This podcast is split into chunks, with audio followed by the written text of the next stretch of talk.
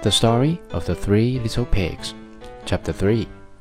The wolf came, as it did to the other little pigs. Having just missed catching the first and second little pigs, the wolf was by now very, very hungry. "I'll catch and eat up these third pig for sure," he declared. So the wolf said, little pig, let me come in." "No, not by the hair of my chinny chin chin." "Then I huff and I puff, and I'll blow your house in."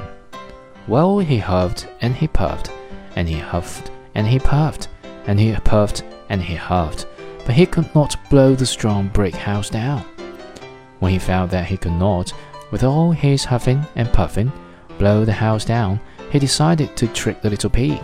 He said, "Little pig, I know where there is a nice field of turnips." "Where?" said the little pig.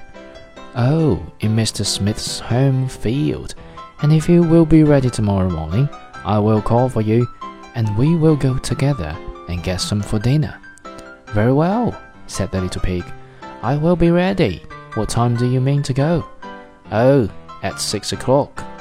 Well, the little pig got up at 5 and ran off on his own to get the turnips.